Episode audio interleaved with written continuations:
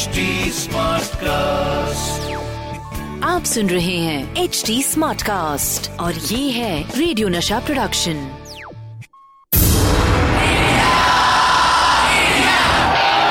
एक ऐसा प्लेयर जो जीत हासिल करने के लिए सिर्फ़ फैंटास्टिक विकेट कीपिंग ही नहीं बल्कि विकेट के पीछे कुछ विकेट हरकतें भी करते थे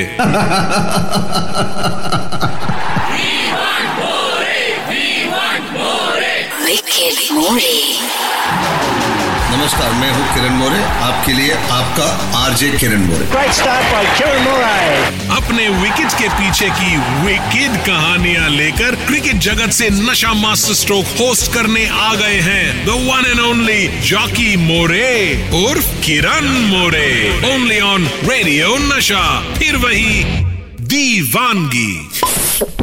ये दिल मांगे।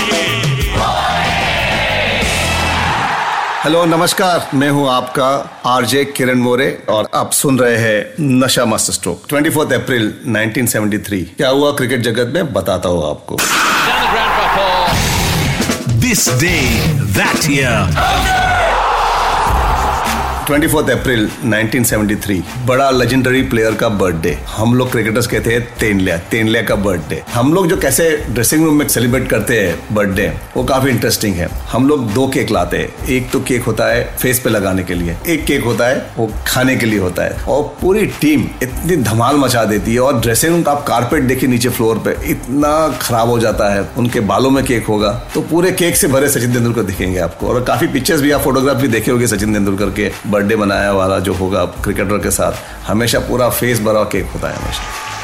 आज का दिन और शो दोनों ही बहुत ही स्पेशल है। क्योंकि आज क्रिकेट की दुनिया के महानायक सचिन तेंदुलकर का जन्म हुआ था। तो इस स्पेशल डे पर हम बात करेंगे सचिन की ज़िंदगी के कुछ स्पेशल और यादगार लम्हों की। आज मैं आपको बताऊँगा सचिन की पहली इंटरनेशनल सेंचुरी के बारे में। साथ ही बात करेंगे उस लास्ट मैच की भी, जिसने हम सबको इमोशनल कर दिया था। सचिन की पहली सेंचुरी बहुत ही स्पेशल थी। डोमेस्टिक क्रिकेट के हर कॉम्पिटिशन में सचिन हंड्रेड बना चुका था। इसलिए इंटरनेशनल क्रिकेट के लेवल पर सेंचुरी का हम सबको बेसब्री से इंतज़ार था। एक बार तो सचिन सेंचुरी के बहुत ही करीब पहुँचे थे। न्यूजीलैंड में मैच थी नेपियर ग्राउंड पे और हमारी दूसरी टेस्ट मैच थी अगेंस्ट न्यूजीलैंड 1990 में। और शुरुआत हुई थी न्यूजीलैंड ने अच्छे रन बनाए थे। हमारी भी अच्छी शुरुआत हुई। मनोज प्रभाकर ने अच्छी शुरुआत दी थी। उसके बाद मेरी और सचिन तेंदुलकर की अच्छी साझेदारी हुई थी। मोर देन हंड्रेड रन और मैं जब 73 रन पे बैटिंग करा था तभी मैं आउट हो गया। और सचिन वॉज़ बैटिंग 88 और मैं आउट होने के बाद तुरंत सचिन भी आउट हो गए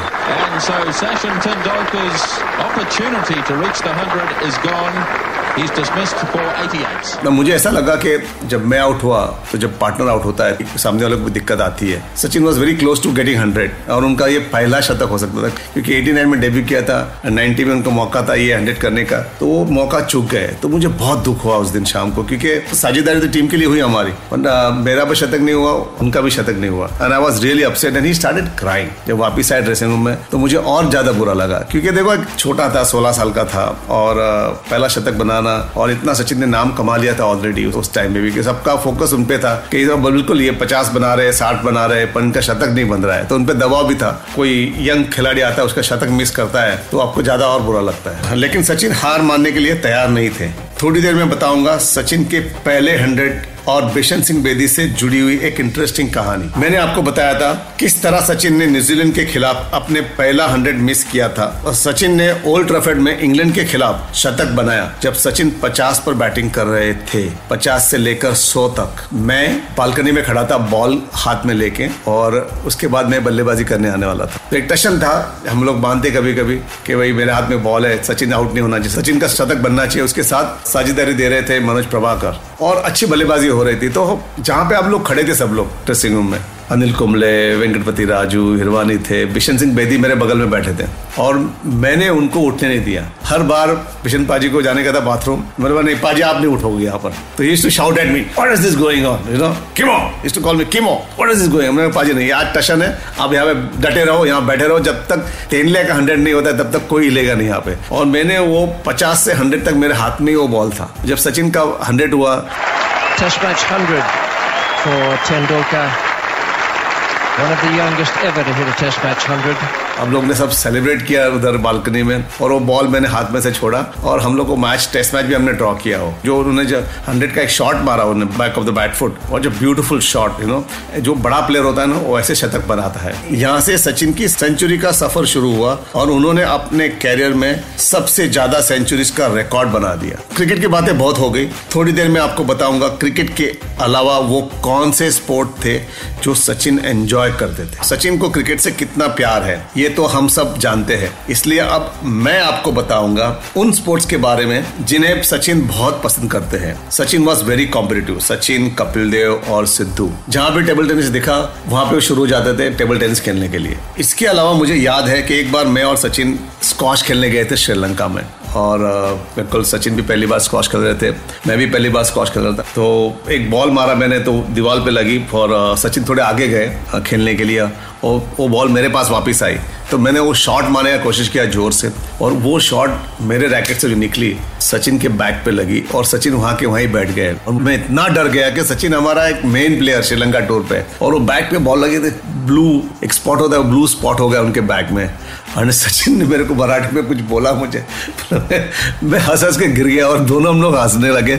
बिल्कुल उसके बाद वो स्पॉट काफ़ी दिन देखने मिलता था ड्रेसिंग में, जब वो शर्ट बदलते थे तो हमेशा मुझे दिखाते थे किरण हवक अदून स्पॉट है। थोड़ी देर में आपको बताऊँगा एक यूनिक गिफ्ट के बारे में।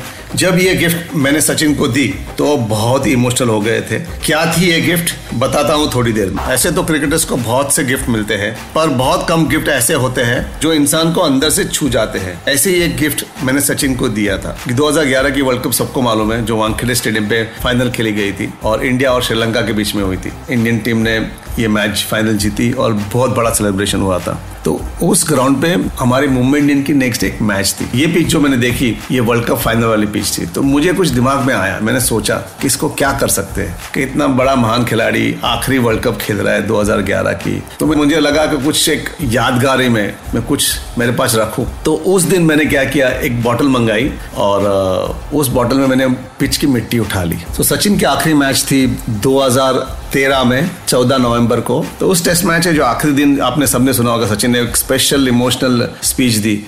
My life between 22 yards for 24 years. It's hard to believe that that wonderful journey is coming to an end.